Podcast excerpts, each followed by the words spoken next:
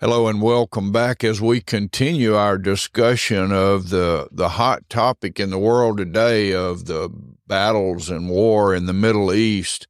And last time we talked about some of the background and Pastor Chris and I were, were discussing the question of where does love your neighbor as yourself uh, fit into this whole discussion? Chris, what are your thoughts on that?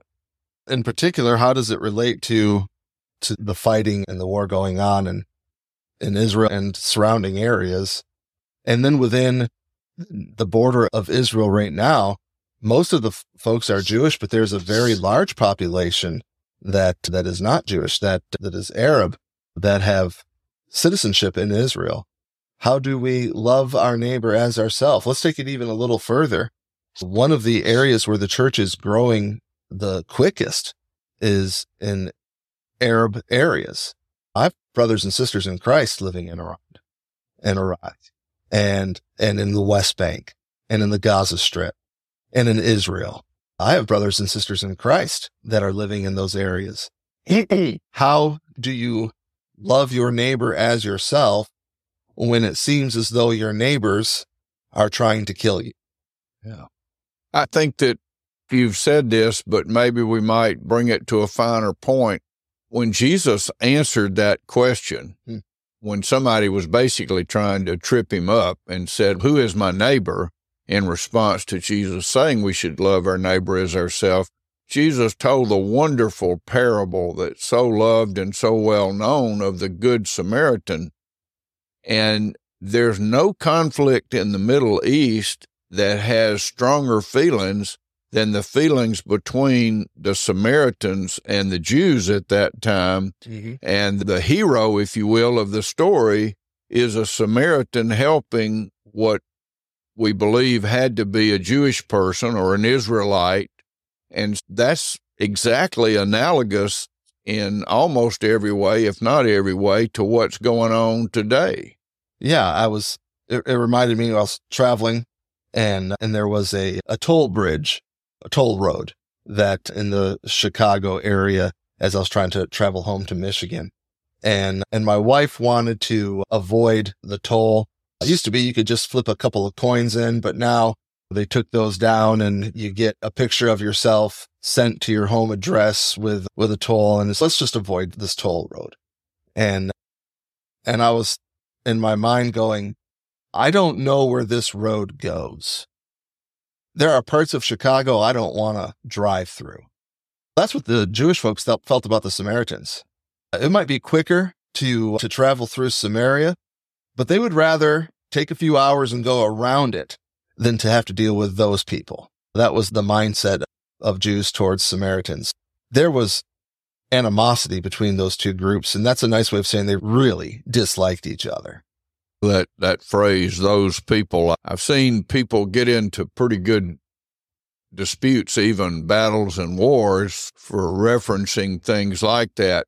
But the funny thing about it is i am those people to some people. That's right. And other people are those people to others. All, all of us have somebody that to to them we're those people yeah. that that they want to avoid it's just a part of life that that we live on this planet together and it's mm-hmm. a part of God's plan that we love our neighbor as ourselves. What should be done in that regard, setting aside the politics and all of the other issues? How do we integrate loving our neighbor as ourselves in the middle of a battle like this or a conflict like this? Yeah, and to elaborate a, a little further in saying that that you should love your neighbor, this is not a position or a statement suggesting that Israel should abstain from taking military action to secure their peace.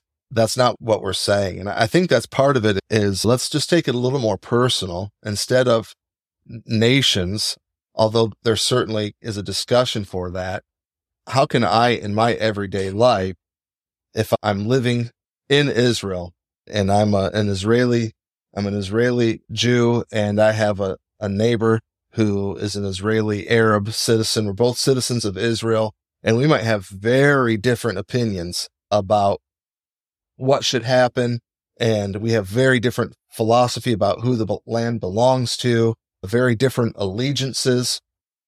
But let's say I'm a believer, whether Arab, whether Jew, whatever. I'm a believer and I'm living in Israel. And the command of Jesus is to love your neighbor. How do I do that? And I think one thing is you have to view that person as somebody who has been created in the image and likeness of God. You have to start there that this isn't a, a different culture. Yes. Different traditions. Yes. Different philosophies. Yes. But they are still created in the image and likeness of God.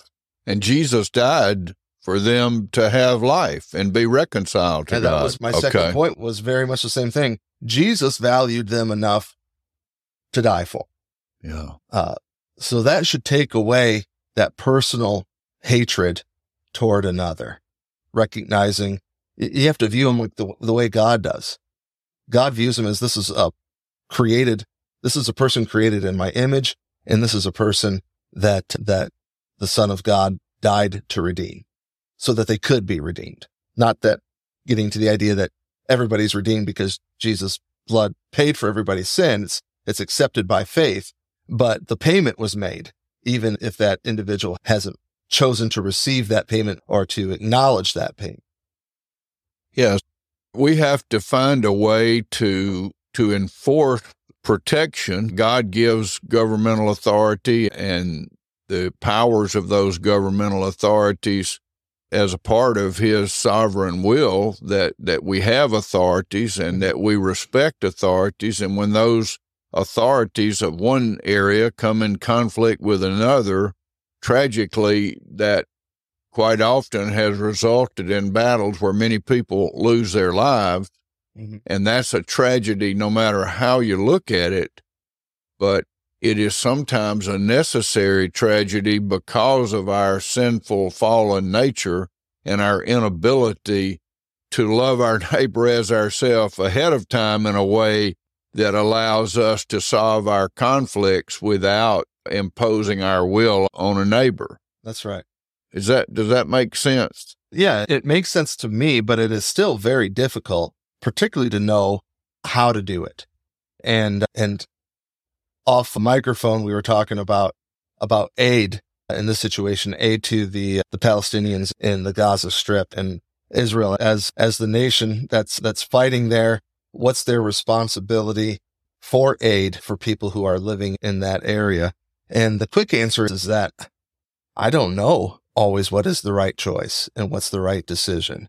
Certainly wisdom plays a part in it, but, but you're left with, I don't know. And you do the best you can. And as a believer, we want to honor Christ in the decisions that we make.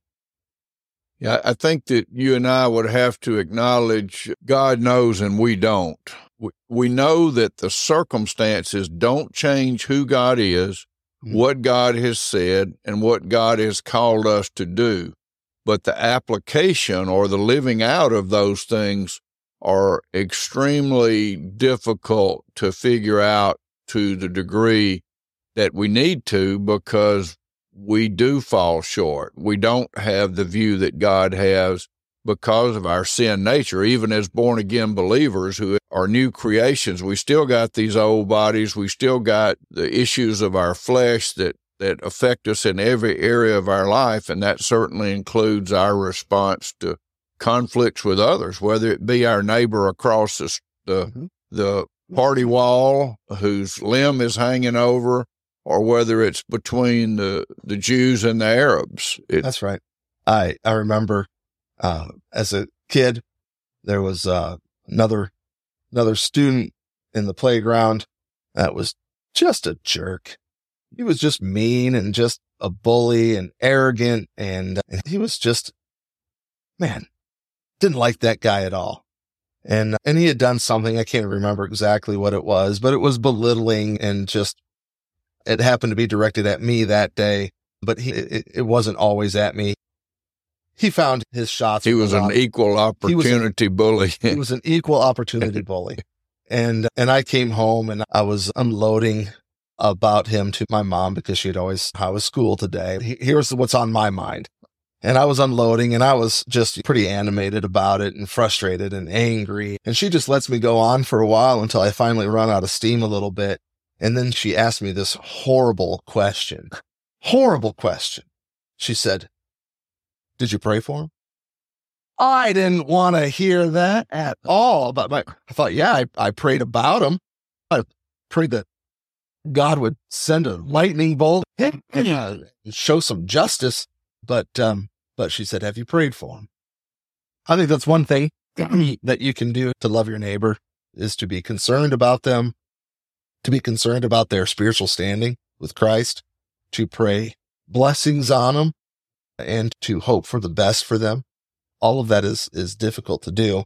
At the same time, pray for the situation to be resolved, of course. But, but to be concerned with my enemy, I didn't want to hear that at all. But my mom was right. Yeah.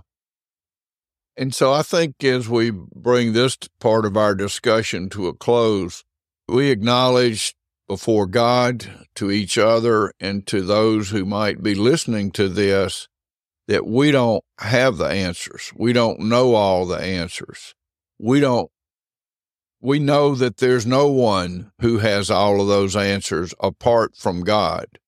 But as Chris just demonstrated with this painful question that his mother asked him in response to the bully, have you prayed for them? And our prayer should extend to all the people that God's will would be done in every circumstance and acknowledge, Lord, we don't know, but we know that you do.